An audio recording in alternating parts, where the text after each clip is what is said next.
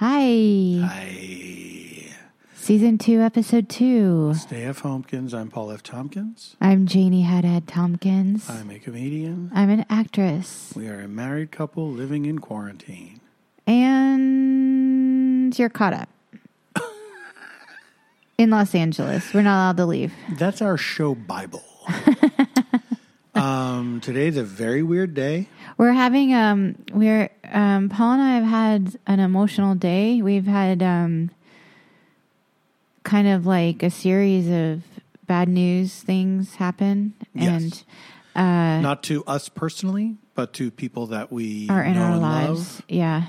And like to the point where I asked. Paul was like, I don't want to do tonight. And I was like, someone just tweeted that they can't wait to have, that they needed a Stay of Homekins. I know. And I was like, come on, we gotta. It's like the thing where if we could have had another day, but we've sold ads, you know. Yeah. I mean, that's not the worst thing in the world, I guess. You can just be like, here's your money back. Well, if you ever give it to us. You know, but we want people to know about Green Chef and usual wines, Magic Spoon, or whatever. That's really what brought it around for us. It's like the people have a right to know. So here's how the day started, and also I know people they want us to talk about the week. So yes, which we will. The week is sad already. The week is sad, and so just like how the day started. So.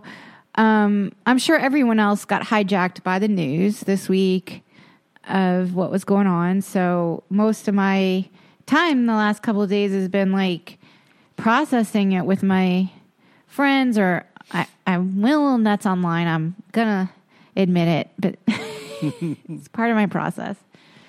But so I was FaceTiming. So I guess I'd mentioned very casually once on here that that there's someone in my family that I'm close with that I can't be close with now because I'm practicing compassion from afar in order to be safe emotionally. Family ship. Yeah. We have a complicated relationship and he has a complicated relationship with alcohol. And I was FaceTiming with my mom, and in the middle of the FaceTime, she got a text that, he went in the hospital last night, and, so many things went through my mind. I'm like, oh my God, was it COVID? He has an underlying condition, so. On top of this. And, and then I'm like, maybe it was the underlying condition. Was it COVID? Blah, blah, blah. And I guess what happened was he had decided that he was going to try to do a dry January. And had, but seized out from alcohol withdrawal and passed out. And then they had to call an ambulance. And anyway, I'm fine. I got my weekend water, ironically, as I'm talking about somebody's alcohol. Anyway, I believe he's going to be okay. I had a lot of emotions about it. I want to be close with this, with this person. But I don't know how it's going to play out. So I'm trying to keep a good thought for him, and we'll see what happens. Yeah. So then we had weirdness all day, emails coming in. We were trying to work on this project with like 5 other people, 8 cooks in the kitchen, and a little work weirdness. Like weird crossed wires or... strange, yeah. Whatever. I had to do his dumb audition. I need to call my friend Nicole back. She left me a message this week. She has a ghost story to tell me, and I'm dying to. A ghost story? Yeah. Well, because it was from our last episode, and I'm like, I couldn't call her because of the coup. The ghost. Yeah. So I couldn't call her because of the coup. And then I was like, I got to tape this audition today. Well, then like. By the way, when the guy's busted in the Capitol, that's not shorthand for our beloved cuckoo. Wait, what? I couldn't call her because of the coup. Oh, the coup. Not the cuckoo. Coup, will you leave me alone? Coup. I got to call my friend Nicole. Speaking of cuckoo, I've been all over the map today. Like, I found out early this morning. So, I'm a fan of Heather McMahan on Instagram. I follow her stories, blah, blah, blah. I've even met her in real life because I messaged her and I was like, I have to meet you in real life. And I made her meet me in real life. And her sister's a lawyer and they live in Atlanta. And her sister is the Georgia law lady. They have these commercials. And she's like, my sister's a fan. She wants to say cuckoo to y'all. She's like, she listened to all the Stay of Home. Was that today? Yeah. And I was or maybe it was yesterday. I can't. All I know is I was freaking out and I was like screen capping it and sending my friend Samantha. I was like, oh my God, Georgia law lady. Anyway, so then Paul finally tapes my audition, which I know he can't wait for the pandemic to be over because... No, I like helping you. You do, and I have to say we've come a long way because this was not something that we used to be able to do together. No, because I would get too anxious about it. And we would dissolve into an argument, to be honest. Yeah. You know, and I'm like, just, you know, whatever. Like, I don't care. I don't care if it's not funny. Now you're putting that...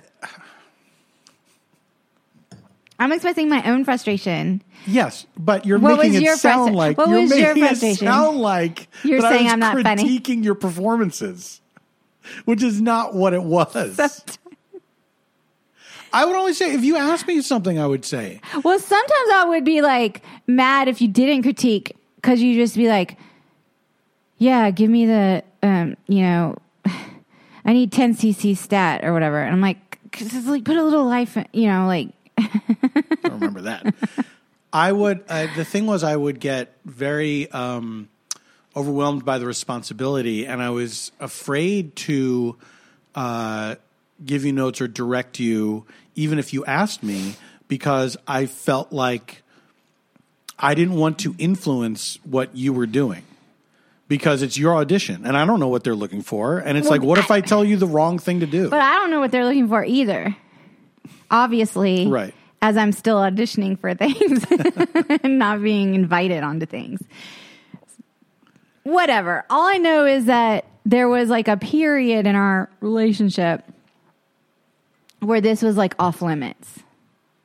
Where I was like, I'm going to Joel's, or I'm going to whatever, you know. And then it became like every single one you have to help me with now. Right. And I feel like I got over my personal issues with it. Yes. And I feel like, and already it's like a heightened thing. Like you're going into this thing and you're already like,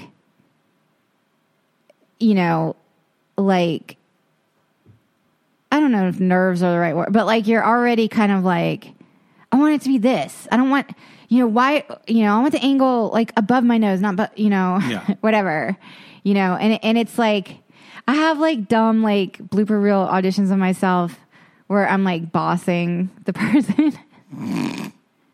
I'm like, no, don't cut. Just keep going. Just keep, you know, blah, blah. And I'm like, oh, I'm like a nightmare. Like I'm like agitated, you know, like I'm on a heightened alert, or I'm on a heightened trip or something. Right. You know what I mean? Yes. Anyway, we got it done. Anyway, now I'm just like taping pages to Paul's forehead, like I'm Marlon Brando. And I'm like, no, I got it. Whatever. Anyway, so we're working on this, and I get like a phone call in the middle, and I'm like trying to rush and I get home. And then about 2 hours before the podcast, we heard from a friend that a friend of ours died. Yeah, that suddenly a friend of ours who was young, you know, like a little younger than us, and younger than us. Sorry. You know, as far as we knew, we hadn't seen him in a bit. But as far as we knew, was in you know, decent health and stopped drinking. Didn't have COVID. Yeah. He doesn't do drugs. Yeah. He didn't have, you know, an existing anything that we knew about. Yeah, but another friend of ours found him, I think, on his couch, right? Like he that's died in his sleep. What I understand. Yeah, and that's kind of all we know now. And I mean, I had just chatted with him. When was that? Like that viral drunk lady at the Arizona, and everyone was like making fun of her. Right. Because I was like, he had texted me and was like, you should do like a sizzle reel of you. Because I was like, I know that voice, or you know, I know that state, you know. And he was like, let's do a sizzle reel. Send me the footage because you know I'll help you with it. And I was like, okay. And then I was like, I can't do anything right now. I'm depressed. But anyway, we were just chatting about it, and you know, I'm friends with his mom on socials. I mean, you know, because he had come to our wedding. He was married before at one time, and we went to their wedding. I'd worked with him for years, and just knew him for. I mean, he was like part of the M Bar. He was a fixture at M Bar where I used to work, and kind of met all the comedy people when I first lived here. Anyway, he was a very good person, and he was loved. He was beloved. So anyway, we were like debating whether or not we could be funny. We probably won't be funny. So well, we couldn't not. I mean, we couldn't ignore. We couldn't just pretend. We couldn't just pretend like these things didn't happen. And you know, it's hard because when things like this happen, you're just consumed with it, and it's like, I don't want to get on a microphone and, you know, blah, blah, blah. Like, this is all I can think about. And, you know, then you go through that, you know, it's the weird grief stuff of like, when you catch yourself not thinking about it for a second and then you feel guilty. You know, or you remember it again, and then you're stunned all over again because you're like, "How can this person?" I still, you know, I have not fully wrapped my mind around it, and you know, it's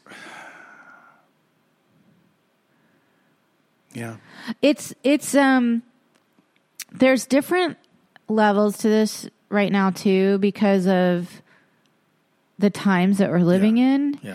Like, there's no doubt we would be seeing friends right now, or like 100%, or having a, you know, or 100%. We'd be gathering with people. We'd be talking to people. And you know, it feels strange to be sort of, we're in this, and honestly, the friend that reached out to tell us the news, who I had just been texting with this week anyway about other things, stupid internet stuff. But, you know, I guess, he passed away because of something that was going on with him, his health. Mm-hmm. And I was just like, I said to her, I was like, what a terrible time to have a serious illness in Los Angeles right now, because we're living in COVID hell. I think I mentioned this on the last podcast, but there's no emergency room space. They're putting people in gift shops. They're pretty, you know, and you know, it was hard not to think, well, was this something that could have been helped if we weren't living in a tough time? Yeah. Under normal circumstances, would he have said, there's a problem, I should go to the hospital? But then did he think, well, I bet I can tough this out, or I don't know. I mean, who knows? We don't know. We might never know the answer to that question. Yeah, exactly. But I do know that we're all living in isolation. I know that part. So that must, you know, we're all like dealing with this event now. Mm-hmm. And I know people out there have lost loved ones during this time. So, I mean, people have even reached out and told us, mm-hmm. like, this has been a horrible time because, you know, my mom died of COVID, or, you know, or whatever. Like, and as much as you can empathize with people going through it, it still doesn't make it less strange, you know, because you're like, oh, this is unnatural. This is not how you navigate events like this, you know? Mm-hmm. And, yeah. You know, it's funny. It's like the thing about just continuing to be alive, the older you get, you experience so many different types of loss. Yes. And yes. Talking about death specifically, like I've lost people that I've known to sudden events, to long drawn out events. And it's just, it all amounts to the same thing. Just the feeling of loss. Yeah. It really, helplessness. It's funny that, cause my parents have both passed on, but they passed on in different ways. My mother, it was a quality of life issue where she had so many different medical problems that a doctor said, here's what the rest of your life looks like. Well, she was on dialysis, and it was increasing. She had this condition where she had to keep having this fluid drained from her abdomen, and you know the dialysis she had to do. Then she had to get these trips to get the fluid drained were happening more and more frequently, and so between the dialysis and that, it was just a miserable life. Yeah, and so she elected to go off dialysis and let nature take its course. And so we all had a chance to say goodbye, spend time with her. It happened pretty quickly too. After she decided, week, I think. Yeah, she went into like a hospice. Yeah, you know. And then with my dad, it was 3 quick traumas in a row. He got sideswiped by a car in a parking lot. Then he had he's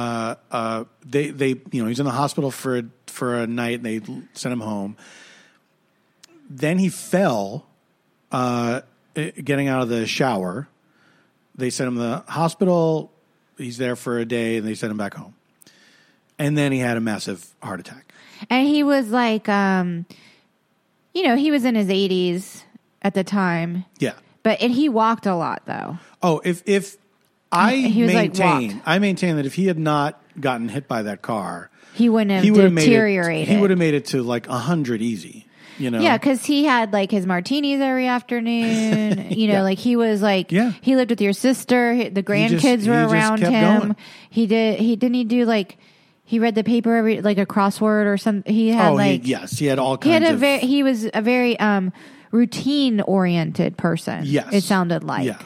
Kind of, right? Yeah. But all those things happened within a few days. So it was not like there was any preparation for it. It really did, because I remember when, at the time, I was planned to go to like a girls' weekend in Vegas, and I was like, I don't know if I should go. And you're like, no, he's going to be fine. My sister did. And then while I was there, you were like, my dad died, and you were alone, and I was like, oh, I can't believe I left you for this. But then we went and saw your family, and you guys were... That was the craziest wake I've ever... That wake, I never experienced... I hope I can talk freely about this. I don't want to talk freely about this if it's weird or in any way. Not at all, honey. You were 6 siblings, 6 adult siblings. I have 5 siblings. We are 6 adult siblings. Yes, you are 6... Sorry. You are a family of 6 adult siblings. And your sister Anne was there. She came in, you know. Mm-hmm. That had shared the same... Even though you had totally different childhoods from one another because of the generational differences of being 6. Yeah, there were a lot of similarities. The overlap of your childhood trauma... was shocking. Yeah. Like, you guys were like... Well, just so people know, that trauma is my parents had a terrible marriage. And stayed married till the... Stayed married. Like, out of generational sort of knows? Like... What? I don't even know. Catholic. I mean, I don't even know. But that their terrible marriage was not confined to the marriage. The terrible marriage came out in unhappiness in ways that was confusing to the kids and traumatizing to the kids, it was, to y'all. For a little kid, it's not something you can really process. Yes, and that it doesn't, and that it has nothing to do with you, mm-hmm. right? Yeah, that it's like grown up stuff that you know. And at your dad's wake, it was like I don't know if I'm going to describe this properly, but it was like y'all had just gotten out of prison. Mm-hmm. And there was like, giddiness is not the right word, but a sense of burden that lifted. And y'all were talking about your parents' marriage in front of me and other, like the grandkids or whatever. Mm-hmm. And it was as if it had never been shared. I mean, in this way. I mean, I would bet that certainly never as a group. You know what I mean? Never as that big of a group. I think that we've talked about it one-on-one here and there. Well, you guys all went off and built your lives in different places and different ways. And we I don't think we ever had talked about it, you know, as a unit like that. And you know, this was very much a classic Irish wake. It was rowdy. It was rowdy. It went on for a long time. It was like drinky. Yeah. It was like crying but a lot of laughing and a lot of like roasting, I guess. Absolutely. I never experienced a death event like that. That was the first time I had been, because my family, like the Lebanese mm-hmm. side, you know, like it's like wailing and like jumping on the coffin, that kind of thing. Yeah, like it's yeah. I mean, like my aunt died suddenly in a car accident when I was 18. My beloved aunt, and one of six. My dad's the youngest or whatever, and it was just like sobbing. I mean, like I was went to the funeral and it was like sobbing, and it was not like what y'all were like. You're like, well, another death or whatever. I guess that's it for the old parents or whatever. And I'm like, I don't even understand this way of processing this loss. I mean, I've since experienced so many other. Yeah. I mean, my grandmother died, whatever. Like before my aunt died, you know, mm-hmm. like I had experienced relatives dying, mm-hmm. so it wasn't like I hadn't yet. Yeah, but this was just so different culturally than what I had been around. Mm-hmm. Like that, like being able to laugh was weird, but also like I felt giddy. Like I was like, this feels like helium. Like I don't, like I feel all these emotions. Like I was so sad and anxious and worried, and you know, and then welcome to the family. And then there was like this lifting of this, where everyone was just like unloading all this mm-hmm. stuff. It was. I am not doing this justice. Like I am so awkward. I think that you are. No, everything I'm saying is awkward and not accurate. I don't think so, honey. Like it feels accurate to me. I think you're describing it. I think you're describing it very. It was bizarre for me. I liked it to be there. Like I wanted to be with you for this, and I liked getting to know your family in this way. It felt vulnerable and intimate. You know, and I've mm-hmm. since spent time with you and your siblings. Yeah. So that's not weird, but it was just like, oh, okay, here we go. This is the Tompkins clan, like off to the races. Because I had been there when your mom died. Yeah. Like I had gone with you when you did that hospice. Yeah. Visit. Yeah. And that felt different too because you know, I didn't know a lot of history or family or whatever yet. And your older sisters, definitely like the care of your mom had fallen on your older, I mean, that lived in town. And, yeah. And that was... and my brothers. And there was like kind of like logistical things. Like, absolutely. Like you had to sell your childhood home after that. And like the... You know, where was your dad going to live? With whom? You know, and that was different in a way. Yeah. I mean, that was the beginning of the end of an era. Like, yeah, when my mom died, who was the much more vocal parent for most of us, if not all of us. I think that my dad was probably more there. He was the silent type.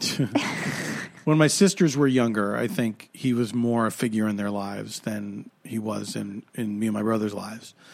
And this makes it sound like he lived somewhere else. He did not. He lived in the same house. He was in his own world. He was not a talkative fellow. No, he was not super chatty. But yeah, like the end of the house where we grew up. And where they lived all their lives. Yes, and and what's so crazy is like you guys were this nuclear family that lived in one home the entire time, and and it's funny like when I came into Paul's life, like I had all this messiness in my family history. So you thought? Yes. Like I had a broken and subsequently blended family and moved a lot and lived in 2 states. And, like I thought I was dealing with a lot. And I'm like, but your parents were married like your whole time. You lived in one home. Like, and you got to share the wall with your cousins. Like, I still think that's like the greatest thing in the universe. But then it's like, oh no, everyone had like all families have their that's right. Issues, So it really did kind of open my eyes in a lot of ways. But so you guys selling that house was a huge kind of like marker. Yeah. And I guess I had your cousin sold the other side of it a while before. Yes, because their parents had died before my parents. Because it would, just to catch people up, Paul lived in what it's called in Philadelphia a double, but it's actually what most people call duplex. Yeah. Don't know why they have a special word for it there. Don't know, but it was two houses joined at a wall. Which my brother lives in one. Yeah, in Philadelphia, yeah. And I remember seeing 2 of my cousins go into their old house. They asked a guy, the guy who lived there now. Oh, wow. Can we go in and take a look around? How old were you when that happened? No, this is at my mom's funeral. At the mom's funeral. At the wake, yeah. Yeah. And I saw them come out of that house crying. Oh, my God. And I was like, well, that's a good thing to note. Never do that. No, I don't. I like the idea of looking at old houses you used to. Sometimes I go on Google Maps and look up childhood houses. Hey, that's because you lived in 80 houses. I lived in 70, in only the one. If you lived in just the one and to have it completely changed. Like my one of my cousins sent me some pictures. She happened to find herself on that street and took pictures of both houses. Yeah. And I didn't recognize them at all. Like kind of recently, you mean? Yeah. Because the landscaping was different. Like everything, it looked completely foreign to me.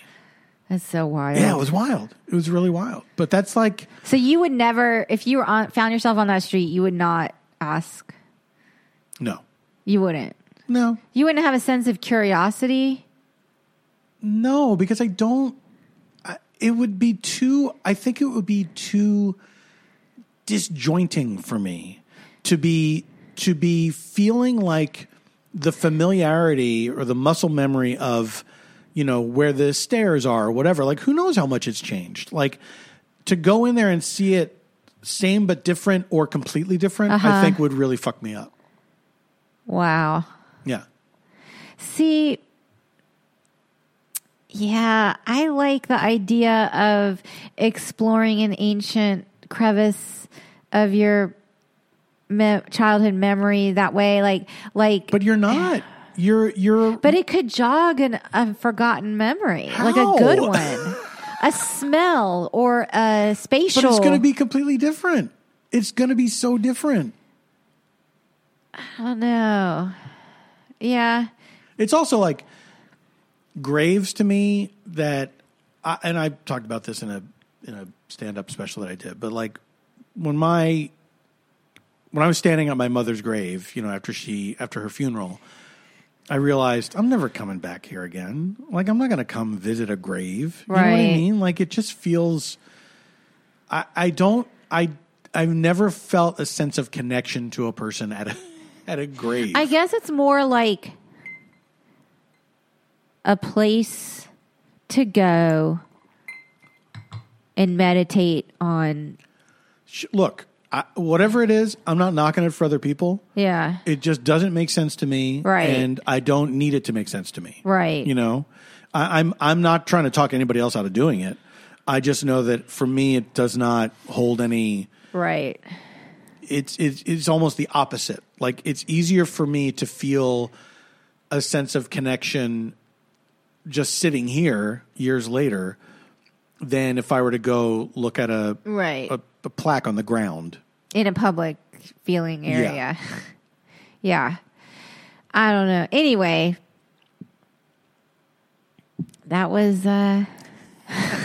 So, okay. So that was our day. And we're in a weird headspace. We're in a weird headspace. We should take a break. But we had to kind of get that off our chest. Yes. We could take a break. We're going to... Look, you know, if you've listened to the show before, this is exactly what you bargained for. So don't act like this is a bait and switch. What I think it could be fun is if we take a break and deliver some lovely words from our beloved sponsors. That's right. When we come back, we'll talk about... The week. That's what I was getting at. Yes. Okay, cool. All right, we'll be right back. Guys, it's a new year. It's a new you. Have you ever wanted to speak to a therapist? Well, you can. I personally speak to a therapist, and it's one of the best decisions I've ever made. BetterHelp will assess your needs and match you with your own licensed professional therapist. You can start communicating in under 48 hours. This is not a crisis line. It's not self-help. It is professional counseling done securely online, and there is a broad range of expertise available in many areas. This service is available for clients worldwide. You can log into your account anytime and send a message to your counselor. You'll get timely and thoughtful responses, plus you can schedule weekly video or phone sessions. BetterHelp is committed to facilitating great therapeutic matches, so they make it easy and free to change counselors if needed. It's more affordable than traditional offline counseling, and financial aid is available. Please visit www.betterhelp.com. That's betterhelp.com/Homekins. And you can get 10% off your first month at betterhelp.com/Homekins. We're so excited to be sponsored by Green Chef again in this new year. Green Chef is the first USDA certified organic meal kit company. Enjoy clean ingredients you can trust, seasonally sourced for peak freshness. Green Chef is the most sustainable meal kit, offsetting 100% of its direct carbon emissions and plastic packaging in every box, so you can feel great about what you're eating and how it got to your table. One of the things I love about getting a Green Chef meal kit box is because I cook a lot, I don't have to do any of the mental planning. They do it all for you. They send you all the ingredients and a step-by-step recipe card, so you can have dinner whipped up together very quickly without any time spent on it at all. We have a great deal. Go to greenchef.com/Homekins90 and use code Homekins90 to get $90 off, including free shipping. That's greenchef.com/Homekins90. Use our code Homekins90 to get $90 off, including free shipping. Now that you've got your mental health taken care of and your dinners taken care of, what about breakfast? Well, I have an exciting offer from Magic Spoon. Growing up, cereal was one of the best parts of being a kid, but you know, it's full of sugar and junk that you really shouldn't eat. If you're trying to cut down on carbs, sugar, unhealthy food, you should try Magic Spoon. Zero sugar, 11 grams of protein, only 3 net grams of carbs in each serving. So many of you have asked And now you can finally build your very own custom variety box. You can choose from the best-selling cocoa, fruity, frosted, and blueberry flavors, plus brand new flavors, including peanut butter and cinnamon. It tastes amazing, honestly. It's too good to be true. It's keto-friendly, gluten-free, grain-free, soy-free, low-carb, and GMO-free. But it's fun, full. So go to magicspoon.com/homekins to grab a variety pack and try it today. Be sure to use our promo code HOMEKINS and you'll save $5 off your order. That's magicspoon.com/homekins. How is your coup? Listen.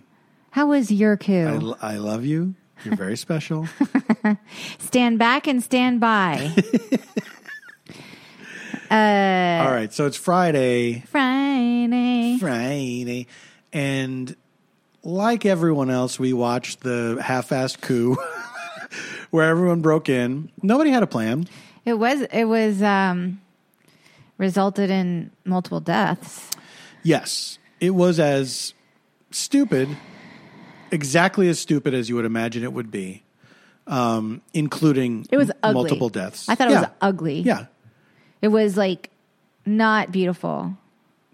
It was not beautiful. It was not there was no pride. It was just screaming and anger. Yeah, this was not fucking Les Mis. There was no sense of this is justice or the evening out of some misdeed or something like that. It was just entitlement. Yeah. Anger. Yeah. Screaming, violence, not even fashionably nice. Their gear, the guy in the horns with the face paint. He looked like he was at a hockey game. He's an actor, you know. Oh, I do know because I follow a lot of casting Twitter, and they were getting his picture out there as a blacklist. I mean, he's going to be in jail anyway, so. You know what? I hope so. But I feel I'm interested in seeing what the consequences are going to be for these people. I've been reading that it might be some dusty old charges, sedition or that's what's possible. But what is actually going to happen? But I was reading. Oh yeah, okay. Yeah. Well, you're right. Anyway. I don't understand. I still don't understand. And maybe I'm wrong. Okay. Mm-hmm. I don't remember people being I'll fucking die for you, Obama, or whatever, or Bush, I'm gonna, lay on these train tracks for you or whatever. Yeah. Maybe I'm wrong, but I don't remember having a firebrand president or a demigod or whatever. No, it's look, you can, there's a lot to say about the presidencies of all the presidents that we've had up to this point. Be careful because you might get angry tweets at you if you do. That always, that's every fucking day. But with the one that jumps out to my mind the strongest, that's even close, is Nixon talking about the silent majority, where a president was saying our kind of people, you and me, you people are special, and that's what he did. For 4 years was you guys are the best. You people that support me, you're the best. Nixon or Trump? No, Nixon said there's a silent majority that agrees with me. I know how they feel, about this country. And, he wrote the playbook that the GOP uses to this day and blah, blah, blah. But Trump's weird, dumb style of just rambling and talking off the cuff and everything. Yeah. It has the effect of making these people feel oh, he's my friend. Well, and I didn't Bush or something have that where they were I just feel I could have a beer. That came from them though. Oh, okay. That came from those people because that was like a sort of... Because he says strategery. Yeah, that was like an anti-intellectual, like this guy's cool because he's like me, I guess. I don't know. Ignoring the fact that he comes from, you know, entrenched wealth and, you know, is from fucking Yale and all this shit. But the idea that Trump made those people feel like everybody's out to get us, me and you, you know? Yeah. And they're attacking us all the time, but we're the great ones. And so it's like you're talking to people that are susceptible, who have mush brains, and they're susceptible to that kind of influencing. Yeah. And so you get them all fucking wound up, and then at the end, like, what do you think is going to happen if you're out there because of your dumb ego and you're saying in it well in advance of the election, the only way I can lose is if there's massive fraud. Like after 4 years, and these people are in the tank for this guy. Yeah. Like they believe everything that he says. Any fuck up, they're like, he did this on purpose, and you know any kind of horrible thing that he does. They have a justification for it if they don't outright love it. But this is the thing with cults, and like because I like to read about cult stuff. We talked about this before, like the vow or whatever. I don't like all these cult leader people. Like, okay, yeah, Dave Koresh was kind of nice looking. Ooh, Dave! I didn't realize you were so close with him. But like most of them, it's hard to see the charisma. Like I don't see the Trump charisma. Yes, that is, and we've talked about this so many times. That's my favorite cult thing: is that the leader of the cult is always never good looking and a weirdo, like just a weirdo. I can get behind maybe like okay, Ivanka's pretty. She looks like a model or something. Yeah, Melania. Looks like a model because she's a model. But there's no... She looks like a model because, in fact, she's a model. She's fine. She's fine. I don't get, like, the attraction. Does that make sense? Yes, of course. Like, he doesn't even, like, dress cute or... Like, Melania, like, wears nice... belts. I mean, it's true. He does not dress cute. What I'm saying is, like, Obama was nice looking. Like, Bill Clinton was nice looking. You know, like, you kind of had, like, there's sort of like a sex appeal. Even George W. Bush was charismatic. You know what I mean? Yeah, like, he would be kind of, like, swaggery. Yes, like, yes. I guess. He could occasionally be funny. You know what I mean? Yes, yes. But, yes, the thing about... Careful what you say. Why? Don't say anything nice about W because he'll come out. Be like, I'm Ellen. Well, I mean, I got in trouble early pandemic over this article that came out because he was obsessed with pandemics. Yes. Cuckoo. Okay, Georgia law lady, there's your cuckoo. Hi, coo. All right. Uh-huh. Oh, really? I had said even he would have handled the pandemic better, which was actually not a lie. Find the lie. He wrote a pandemic playbook. Yeah, By the way, he, Fauci, AIDS, look it up, y'all. Google, people lost their fucking minds on me. And they were like, actually... Like they should have just titled everything actually. Actually, he wasn't good. He did bad things. And I was like, oh, are you fucking serious? Like, because I was in Manhattan for 9/11. So you think I wasn't pissing myself over cacistocracy? Because I was. And I could not believe the people that came after me for saying W... would have been better in a pandemic when he fucking wrote a fucking pandemic book. Yeah. You fucking, I'm going to lose my mind over this. But so you can't say W's funny. I know. Here's because you're rewriting history. Here's the thing. Neoliberal. I know. Rewriting history. I know. Guess what? There's actual facts. And facts are still valued in America. And one of the facts is he loved pandemics. He loved them. And the second fact, he could be fucking funny, and I defy you to rewrite that history. Here's the thing. Don't change things in front of my mind. Yes. Because I know, and I lived through the fucking aughts. Yes. And tell me what you're thinking. Saying that George W. Bush would have handled the pandemic better than Donald Trump is not exactly praising George W. Bush so much as it is condemning Donald Trump. Well, I think I also intimated that it was complicated to make decisions about war. I am so sorry I stated that fact. Well, because I don't think it's an... I don't think I said it that way, but whatever. I was sort of like pondering, like having to make foreign policy decisions, and people thought I was like hawkish. By the way, I'm an actress. Can actresses be hawkish? I don't know. By the way, I've never voted for. I wish we had talked about this beforehand, because now I don't know what you said. I think I said something like, "Well, isn't it? Don't you think it's like?" It's like never black and white was sort of what I was like. There, like I was saying, like it was never black and white. Well, although the Iraq War was, it was. But we weren't talking about the Iraq War.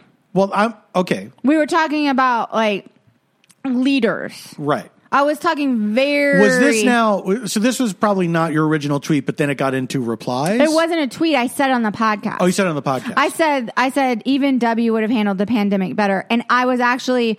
I don't think I referenced the article, but an article had just come out in the WAPO.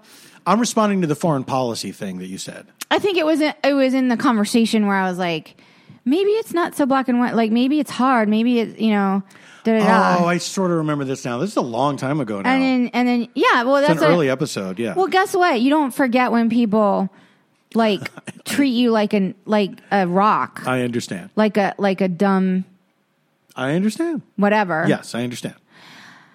I'm saying be careful about saying W had a sense of humor. I know what you were saying. Yes, I do. Because there are people that are like, I can't fucking believe people, da-da-da-da. And I'm like, okay, whatever. You know what?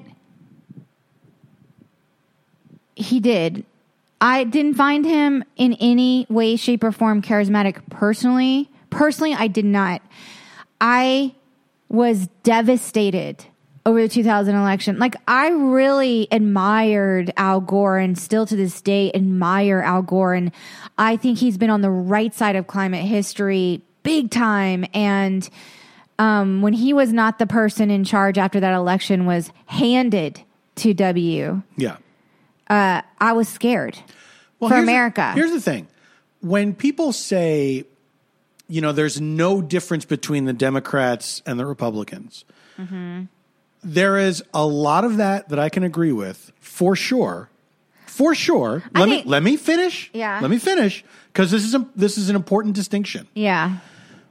Yes, there's a lot of that. There is so the American political system is so fucked up. Right. It's so broken. And well, it's broken for us. It's not broken for the people that it serves, which is the American political system. Right. It doesn't it's citizens it's not serving as well. But you can't tell me that if Al Gore had been elected instead of George W. Bush, we would have gone to war in Iraq. No. Like, it's no not way. Like that no was way. Definitely going to happen in the absence of a Dick Cheney and all this stuff. That's exactly right. Like, you know, so there are, I will grant you, there's too many similarities, but what differences there are tend to be huge. But also climate crisis. Yeah, absolutely. Like... And I'm reading Obama's book right now. I'm sorry for all y'all who fucking hate Obama. By the way, you might hate Obama. I still think you should read his book. And I'll tell you why. Because you need to understand. And I've read people's books in the past 4 years who I do not like. Yeah. Because I want to understand. Mm-hmm. I read Comey's book. Look. You think I like Comey? I think Comey is a fucking rock. He has a piece of rock for brains. Wait, I got one. Hold on. You ready? What? Comey. More like blow me. Right? Are you trying to get on like FM radio? I'm trying to get on FM radio. tell me that's what she said. What? No. Tell me that's what she said. By the way, he's a new book out. And I'm like, come on, dude. No, does he really? Oh, yeah. And guess what he says in it? This is the thing that, okay, this is the thing, y'all. This is the thing, y'all. Read other people's things. Get out of your bubble. Because you don't understand something until you try to understand something. And just being like, well, Obama pushed drone buttons or whatever. Like, you got to fucking know. And I'm telling you something. I'm on volume 1. Volume 2's not out yet. He's only on, volume 1 or whatever. And it is... Oh, Obama you're talking about, Obama, not Comey. Okay. Obama. I don't think it would hurt anyone to understand the landscape of American government because it is not simple. And when people tweet these simple things like, oh, M for all or fuck you or whatever, it's not dealing with the reality. The reality. One person, thankfully, and I'm going to get into this in a minute because it's the coup week. It's coup week. We hope from our family to yours, like we're wishing you a wonderful and blessed coup week. It's like Fleet Week, and yeah. Okay, it's like if one person could write a thing that says Medicare for all is a thing, that would make it easy. Okay, however, that's not how policy happens. And I'm not saying I'm against Medicare for all because I'm not. This and people are going to come after me because you said the word M for all, and you didn't say like it could happen with like a unicorn, like a blink. It can't because we are not represented governmentally by a unified thought or ideal. Like it is different out there. Mm-hmm. And there are people that have to vote on these things that don't think certain ways, or they have certain industries in their cities that they don't want to, I mean, and it's complicated is my point. It is complicated, but it's... I'm not saying it's impossible. I'm just saying it's not a simplified thing like people act like it is. But I think that, I don't think it's so much that people are acting like it's a simple thing, but that I think people like to pride themselves on being cynical, and everyone wants to express the thought that our system is corrupt. We should have Medicare for all, but all these politicians are in the pockets of the healthcare. Mm-hmm. Insurance industry and big pharma and all that stuff. And that's true. It is true. Of course it's true. So, yeah, it's not, I don't know who you're going to send to the White House who is going to make that big of a difference given all the people that are very literally corrupt that are in Washington. People that don't even think that they're corrupt, probably. You know what I mean? Yeah. Because it's like, I think it's a system that it's got to be so hard. If you go in there, even with, first of all, let's get this out of the way.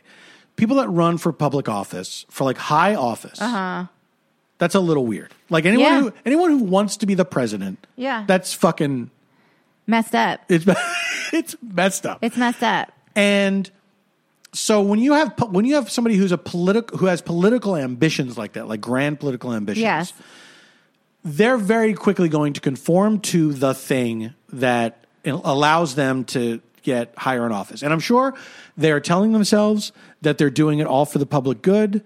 And I think that they believe it. And I think that I don't think that everyone is so cartoonishly Frank Capra movie corrupt. But I do think that it's a system that needs reform kind of from the bottom up. Oh, you know what we need? We need to get the money out of politics, and we need term limits. And that alone would change things. I don't believe that these election... Did you know they spent close to $1 billion for those Georgia Senate seats? Now, listen, I'm happy they bought all of the campaigning that was needed mm-hmm. to get those seats, because I wanted Georgia very much to elect Warnock and Ossoff. Yeah. Now, and obviously that's going to make Biden's appointments easier. You know, he may not be able to pass huge things because it's still a very slim margin, and I don't know if he's going to get rid of the filibuster, but I think he should. I do agree with Obama on that. Mm-hmm. Okay? So come at me. Oh, my God, Obama. How could you agree with that? Well, don't, like, just... The filibuster is bad. Just say what you want to say. Don't think about what people are going to say. I just, like... You're right, and I do say what I want to say. Yes, and I always have. But I don't like when people are, like, negative. That's my problem. If you have something to say and it's your opinion. Also, honestly, the stuff that I've learned things from Twitter, and I've had good conversations with people, but it always happens when somebody just wants to talk rather than just do, like, a dunk, you know, or lecture me. And it's rare, but it's possible. And look, I do it too. Like, I like to fucking get out a good one on Twitter and make fun of people and all that. But I do try to meet people where they are. So if they say something genuine to me, I will say something genuine back. If they try to snark at me, I'll absolutely snark back at them. But it's not impossible for us to talk to each other on there or other places. It's not, but one thing, I have a problem respecting people that just are dismissive and imperious. Yeah, absolutely. That's how you lose people. And they want to express their opinion to me that I didn't ask for. Okay. In a way that is, like, you know, to me, it's like saying something about them, like they're grandstanding or, you know, and that doesn't feel intellectually honest to me. Yeah. You know, like, you know, you're not being intellectually honest when you're like, you know, you lost me. I was on board with you as a human individual until you said Bush could handle a pandemic. And you know what? Here's what I say to those people. Unsubscribe. Mm-hmm. Because you don't have to live your life with my opinion falling in your ears that you don't like. Because guess what? There's other people out there for you whose opinion will fall. You can follow Jimmy Dore or... I feel like we were going to talk about the week and we're just talking about Twitter. I was talking about all of it. Here's the problem. This is all related, though. It's all related because we have devolved as a society into a place where it's like no one can live and let live anymore. Well, no one wants to live and let live. Unfortunately, that's true. I mean, there is, you know, people like to say the world isn't Twitter and the life isn't Twitter, and it's like, yeah, I believe that, but. You do see things happening in the world that make you think this feels like Twitter. Like, well, definitely the guy walking around with a fucking Confederate flag at the Capitol building. The thing about the coup, I don't understand. First of all, the coup. I have some notes. I have so many notes on the coup. We have many notes on the coup. Where was the fucking guard? Number two, why did the fucking Capitol Police open the fucking door? Why were they taking selfies? Why were they... Yeah. Like, I get your racism, but don't thrust it on the world. Like, why do we have to have you vandalize the people's fucking house because you're a fucking white supremacist? Yeah. Go be in your little white supremacist clubs. somewhere else. If there's more, I mean, I feel like there's more people who aren't white supremacists than are, like, that are vocal white supremacists. Yeah, there's 8 million more. I think they're the guys that need to start their own country. Sorry to say it. Instead of telling other people to go back where they came from, you guys got to go find a place. Okay, that's... Okay, I had, like, a moment with, like, these anti-maskers, because before the coup, there was a miniature mask coup in Los Angeles. Yes. And there were these viral videos going around before the coup. By the way, didn't even get a chance to talk about the phone call with Raffsberger in Georgia. The hour-long... You didn't get the chance. We're still... You could talk about it right now. But I'm saying because of the coup. Oh, right. Like the coup. Right. He keeps up staging his own shit with other shit. Doesn't he? I mean, okay, so there was this miniature mask coup with these fucking idiots going around Los Angeles, going into the Ralphs and berating, like, grandmas. Yeah. Shopping in their N95s for their fucking supplies because they probably can't afford the delivery fee. Like, you know, this isn't China. This isn't Iran. You know, I don't need to put on a mask.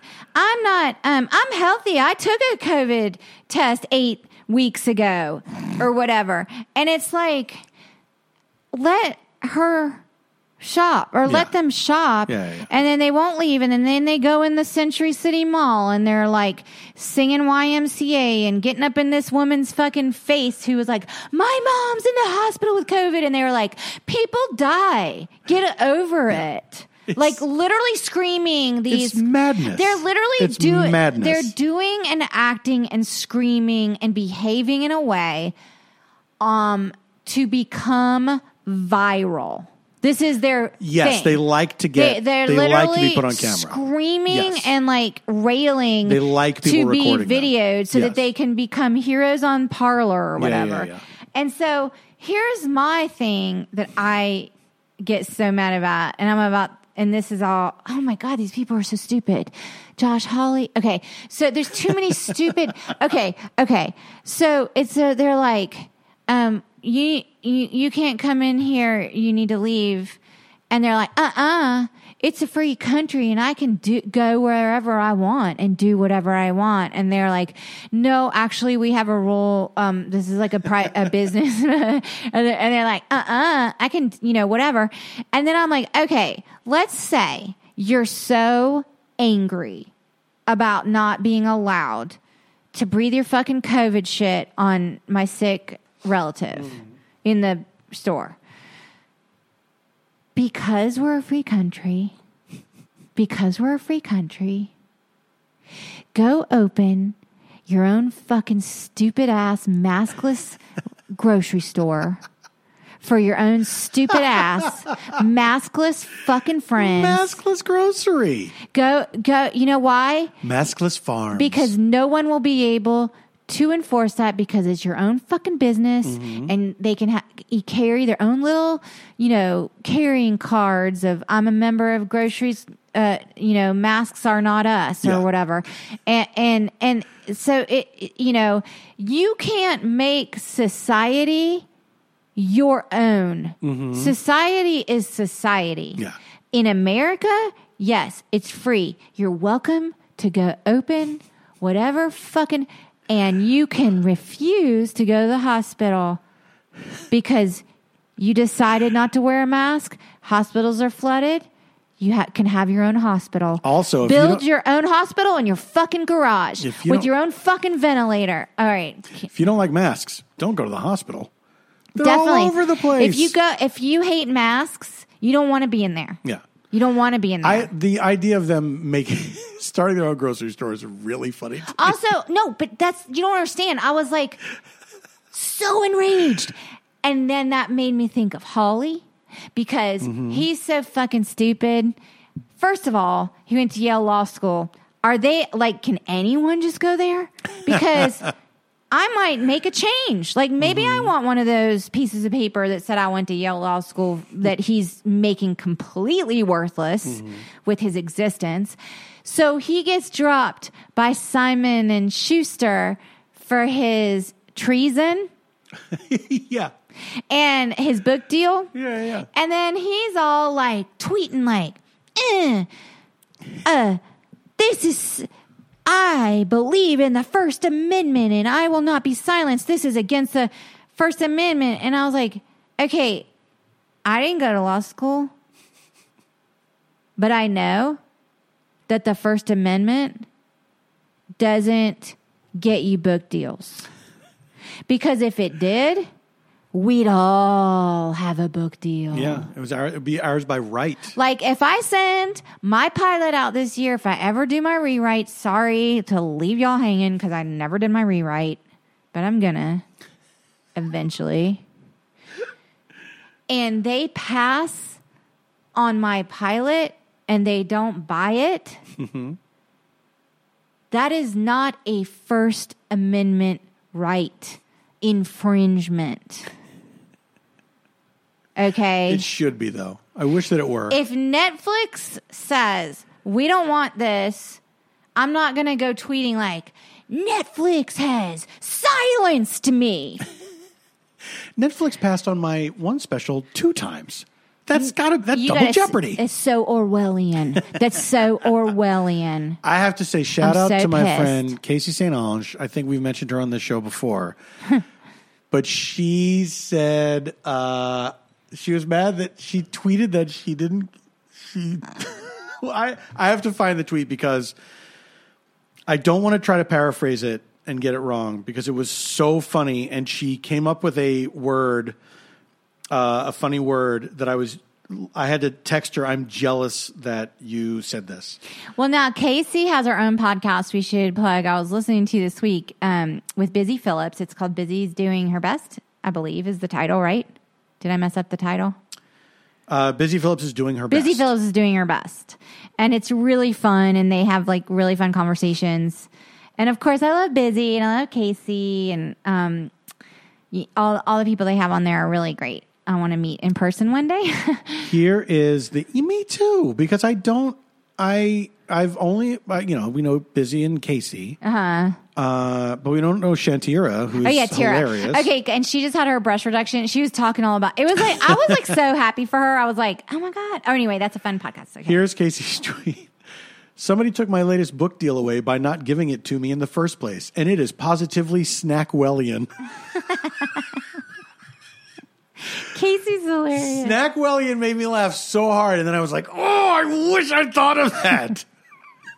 Snackwellian. Remember Snackwells? Are they still around? Snackwells are still around. That was then we started talking about that when we were texting. Guys, Snackwells aren't yummy though. They're not yummy. Here's the thing. Snackwells, do they taste like science and chalk? Yes. You like that. I could still eat them, though. Yeah, you like chemicals. I'm able to eat chemicals. Yeah. Also, shout out to Casey who brought me. Oh my god, Casey and her husband Matt. It was on Christmas, wasn't it?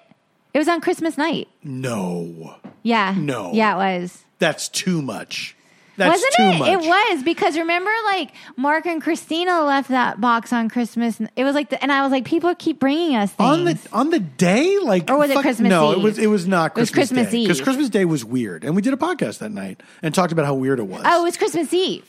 It was Christmas Eve, maybe because you couldn't get your eggnog from all of our food deliveries. Yeah, and they brought me some eggnog, but it was pumpkin flavored. It was pumpkin, which I thought was going to be maybe off, but it just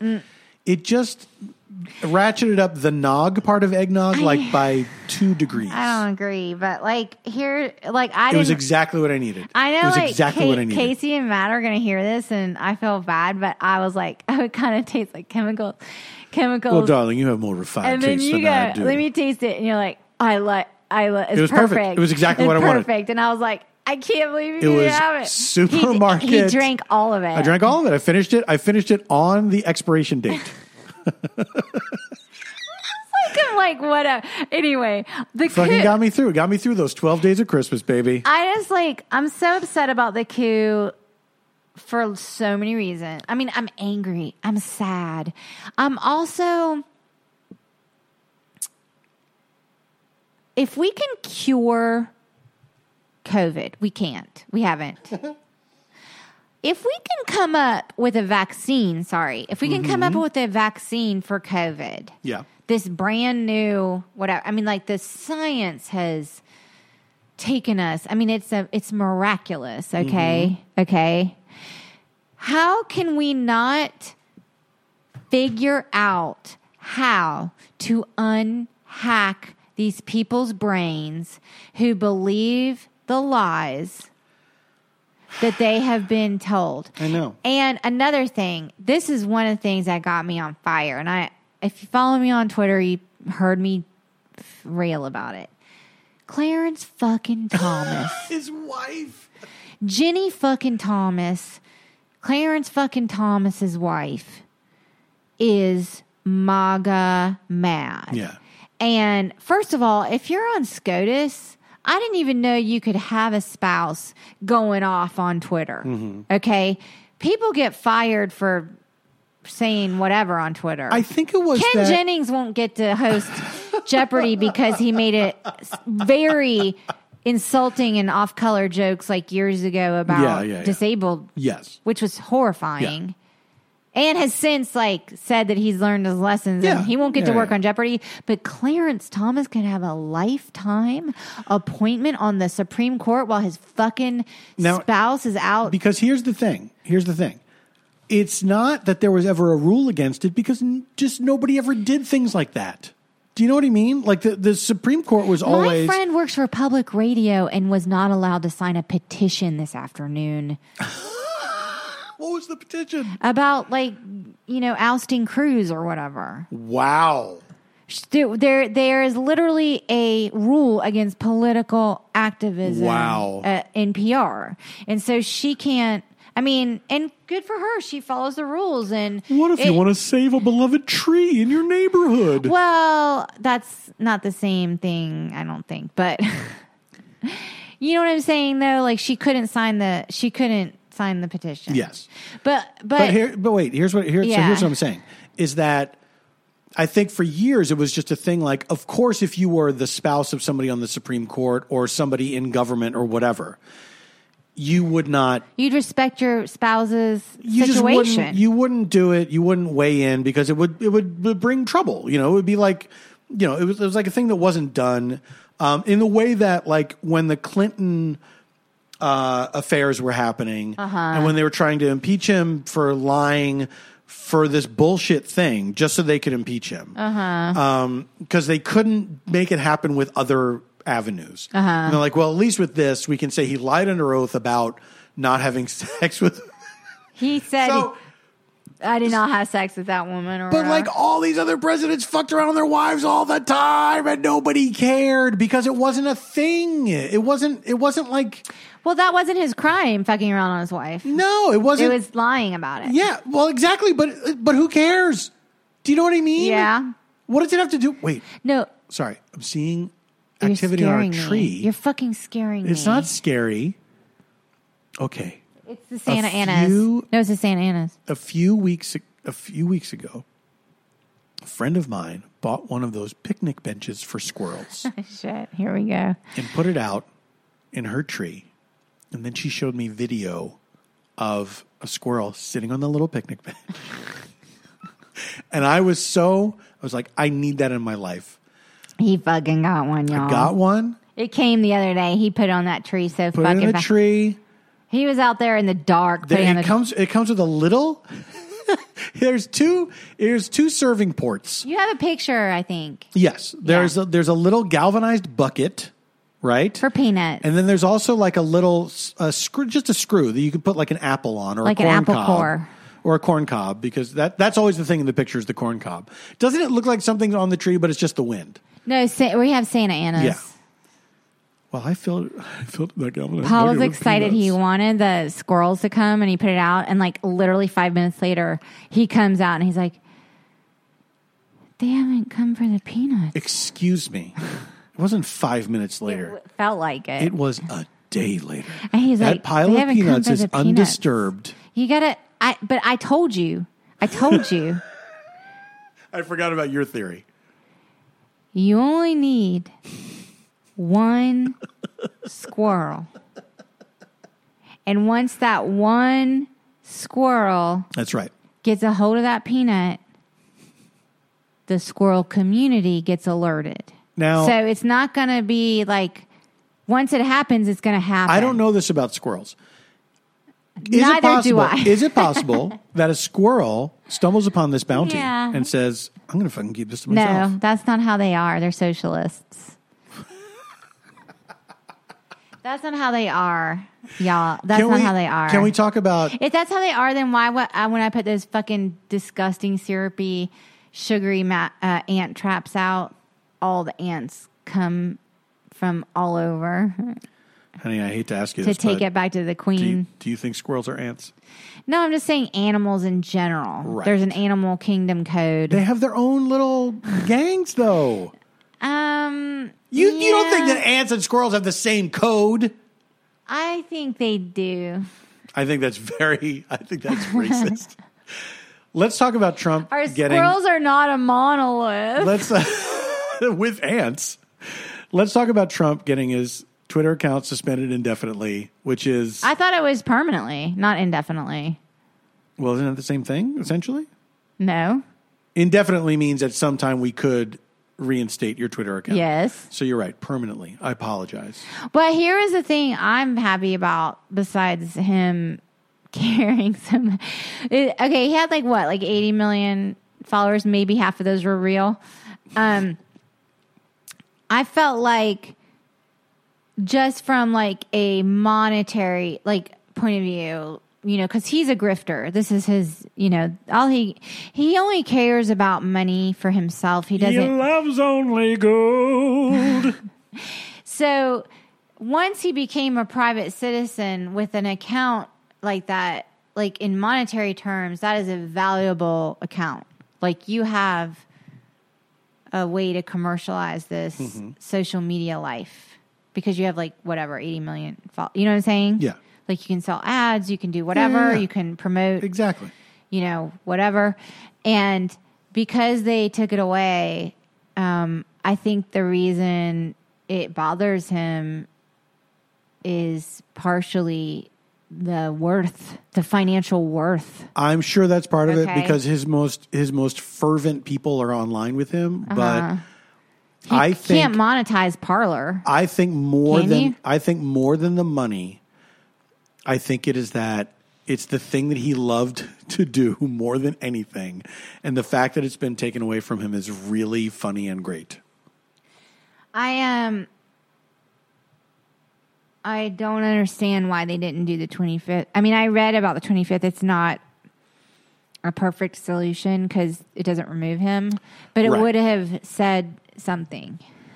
Yes. But if they do, from what I understand, if they do impeach him again, they can make it so that he can't run for office again. If the impeachment goes to the Senate trial. Right. Here's the problem, because if they impeach him again, I was very excited because I was like, oh, if there's a successful impeachment, unlike in 2019 where the impeachment failed in the Senate, it passed in the House and didn't pass in the Senate. If it passed in the House and the Senate this time, he doesn't get Secret Service detail. He doesn't get his $1 million a month or whatever the fuck he gets of our tax money. It's so funny to think about that if the president gets impeached, no, you don't get security anymore. You're on your own, man. You're on your own. It's like you were never president. Yeah. Yeah. Okay. What a crazy country this is. So my friend reminded me that when Nixon was impeached, did he get impeached in the House or it didn't go that far? He did get impeached, and then I guess it didn't go to the Senate. The Senate didn't have because he resigned to avoid. Okay. That. So basically, here's the deal. So I guess when Nixon was impeached. Or did it because Ford did pardon him. For crimes, not for his... He still got his $1 million. Oh, right. every 5 minutes or what. Okay. Every five. So basically, here's the deal. When Nixon was impeached, had it gone to the Senate trial and they had voted to complete the impeachment, like to essentially remove him, which is where they stopped with Trump in 2019. Mm-hmm. They did not vote in the Senate to remove him. Then if it had gone through, he would have lost all of the perks. Right. If you resign, you still get the fucking perks. Mm-hmm. So Nixon knew, well, God, if I get totally impeached, I mean, I'm going to lose the perks. I may as well. The better deal is for me to resign because they're obviously going to get rid of me anyway. Mm-hmm. And I can still keep this lifetime pension or, you know, whatever. Mm-hmm. And so if Trump were impeached now, who's to say it would go to the Senate and be completed to the point of him losing his post-presidential benefits? The reason I hope it would is because if he's not allowed or barred or whatever to run in 2024, because here's the truth, and I know we have Trump supporter listeners, and I'm sorry that this is happening to you with him, actually. I'm not. Well, listen, if you're in this group and it was like your life and now you're being betrayed, you know, look, whatever. Here's the thing. Anybody can be, but I know, but here's the thing. There's a difference between people who voted for Trump for whatever financial reasons, whatever, and the people that were in on shit like this coup stuff that are QAnon believers and everything. It is like, I hadn't thought about it fully until today, how tragic it is for a lot of these people that were like, we really believed this. And, you know, all of these things we were told were going to come true didn't come true. Well, yeah. And now what do we do? Like, people have lost family members because they got sucked into this terrible fucking thing. Yes. And it's like, as much as I despise it, I feel, my heart does go out to people that are like, I don't know what to believe now. It has to go out to people like that, and I'll tell you why. Mm-hmm. Because it can happen to any of us. It really can. Well, it really can. Yeah, you can be in a low point in your life, or you know, yeah, that's true. That's true. Or you can be in a community where you're surrounded by a certain element, and that's true. Start, you know, and so. And if you don't know the signs of these types of things, then you are more susceptible. Yeah, you know. People who know and go along with it, they are the despicable ones. In my like Lindsey Graham, I mean, come on. A worm, you know, that guy is. But like, here's the thing. Here's the thing, is like, if he were barred from running in 2024 because it went to full fruition on the Senate floor and they impeached him with like 3 hours left in his term, mm-hmm. which would be fine with me.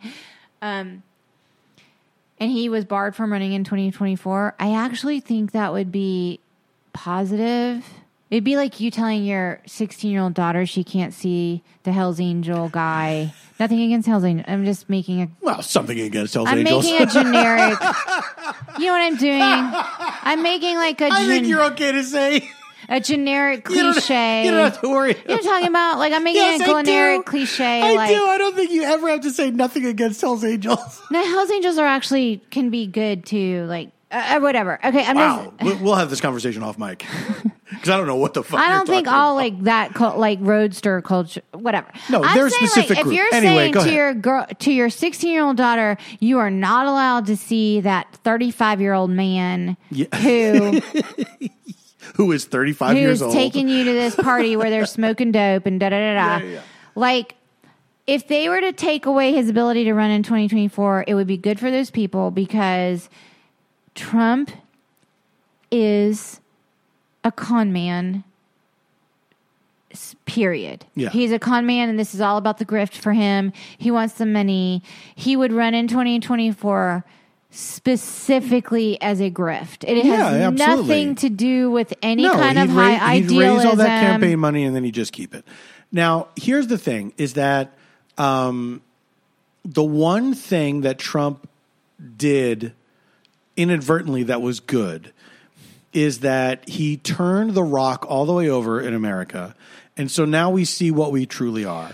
And now yes, we have to work on that. And I think that we have to get as many people as possible to admit this is who we are. So all the shit about like this is not who we are, blah blah blah blah blah. It's like no, you can't just pretend that this has not been a part of us and that it's been not even dormant but quieter for a long time. Like we gotta learn from this, and we gotta make things better. But that's what I'm saying. We can come up with a COVID vaccine in less than a year, but how do we deprogram people who are so angry? And listen, I don't want these people at the Capitol who died to have died, but the woman who got shot for breaking the law and died, I saw videos of her just screaming pure vitriol. Yes. And God knows I would hate if I died and they just clipped out a piece of Stay of Homekins and I was like, railing about COVID or whatever. But like, and she was a full human being with loved ones and a history as a veteran. And, yes. But on the other hand, she was doing something illegal that was dangerous, that was protected by armed people. I mean, she was an adult, Yes. And knew. But I'm saying, like, the point is, how do we reach people who are so angry all the time about the state of something? I don't know what they're angry about. They're angry about the state of something, but their lives are probably better than mine. So I don't know. I mean, it's like it's tough because people are willing to lie to them to reinforce their worst fears, their worst unfounded fears, and it's look. I think there's like a mental health element to this. I think America is sick mentally. I agree, and. I really do think if you need help, you should ask for help. This sounds like a good political cartoon. Can you imagine? I really do. America on a couch. Yeah, America on a couch, right? Then there's like Dr. Freud. All right, we got to wrap it up. This is like one of our longest episodes. Yeah. Well, guess what? There was a fucking coup. I know. All right. Do you have any recommendations by any chance? Oh, really? I mentioned Obama's book, which I'm very much learning a lot. And I also mentioned Busy's podcast. People have been recommending things to me, and I've been loving it. Oh, nice. Actually, because I've been sort of like checking out new podcasts and, I don't know. Can I recommend one that I just started listening to today? Which is called Keeping Records, and it is... It's about vinyl, like about vinyl or something? No, it's not. Isn't that funny? It is about a certain type of record. A medical record? No, it's about the jumping... It's an interview show, but the jumping off point is the gold records that were sent into space by NASA years ago. And so the host asked people, what would you send... What would you put on a golden record that you would launch into space? And you mean like what musical record or anything? Like... Anything. No, it's any sound, any experience, any whatever. What would you want to communicate to alien races out in the universe? What do you think is essential for them to know about? Memes. Would just all memes? Yeah, memes. What would you send? I'm in the middle of a recommendation right now. I'm trying to look up the details. I thought that was the recommendation. No. God damn it. What do you mean? The recommendation is the podcast. The records. I thought you said it. Yeah, but I'm trying to look up the host names. It's Caleb Heron and Shelby, who I don't know. God, honey, you really fucked me up with this. my God, y'all. This is going to be a long night. It already is a long night. This is going to be a long night. Oh, my God. There's Santa Anna's out there. You go ahead with your recommendations. I have a recommendation. I realized. I discovered through just, you know, listening to music, like sharing with my friends and stuff, this country artist called named Arlo McKinley. Oh, yes. I love his new album. Absolutely. He's from Ohio. His name is Arlo McKinley. His new album is Die Midwestern. He's from Ohio. Here's what's interesting about him. A few things. Number one, he used to have an opioid addiction. Many of the songs are about that experience.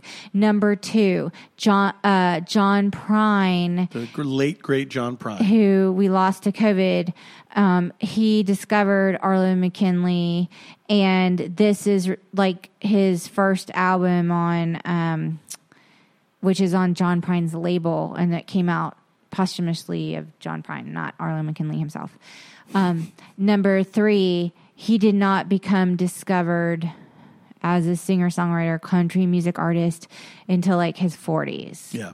And I find that so relatable and poignant. Not because I'm in my 40s yet, but when I am, I think I will understand. You probably will. Why I liked it. So Arlo McKinley. It's a great album. We've been listening to a lot. I want to play it right now, actually. Yeah. As soon as we wrap up here, we'll play it. I want to play it. Caleb Heron and Shelby Wolstein. And the name of the podcast is, Keeping Records. And it's great. So that is one I just discovered today and started listening to. And really how'd you discover it? That's a good question. I don't know how I discovered it. I think I had finished a podcast and it was recommended to me on the podcast app. Oh, like through the app, like new and noteworthy or whatever. But Caleb, I'm a fan of on Twitter. He's really funny. So you knew of him before? Yes, he does a lot of funny. He's really funny on Twitter, and he does a lot of funny videos and stuff on Instagram as well. And I thought he was hilarious, and then I saw his name. I had no idea that he had a podcast. Oh, and that's fun. Shelby Wolstein is also hilarious that I've just been introduced to through the podcast. It's pretty new. There's only a few episodes, but get in on the ground floor, guys. What do you have any Zoom shows coming up? Oh, the next Zoom show I have, and honey, I hope this is not going to be a problem. Oh, but Valentine's Day. It's a huge problem. It's me and Lauren Lapkus, because we couldn't do our traditional first Monday of the month spot. She had something going on. She's always got something going on. Yeah, she does. But we're doing Lapkus and Tompkins Palentine's Day. I love that. Because we're pals. Sweet. Yeah. So be our pals and watch the show. Oh, good. Tickets will be going up very soon. Where again? PaulFTompkins.com/live. You can also find our podcast at Stay of Homekins on Instagram, at Stay of Homekins on Twitter, and we do have a Gmail, stayofhomekins@gmail.com. Y'all send sometimes pictures or, you know, links, and you send drawings and artwork. Oh, my God. Y'all are the best. You really are. Y'all are the fucking best. We love you guys. Thank you for listening to the show. This is my happy place. Is being on the podcast and knowing, like, we're communing with these people out there. It's nice, right? Good. Yes, it's nice. Oh, and don't forget our merch, www.kinshipgoods.com, official Stay of Homekins. I can't believe you say the W still.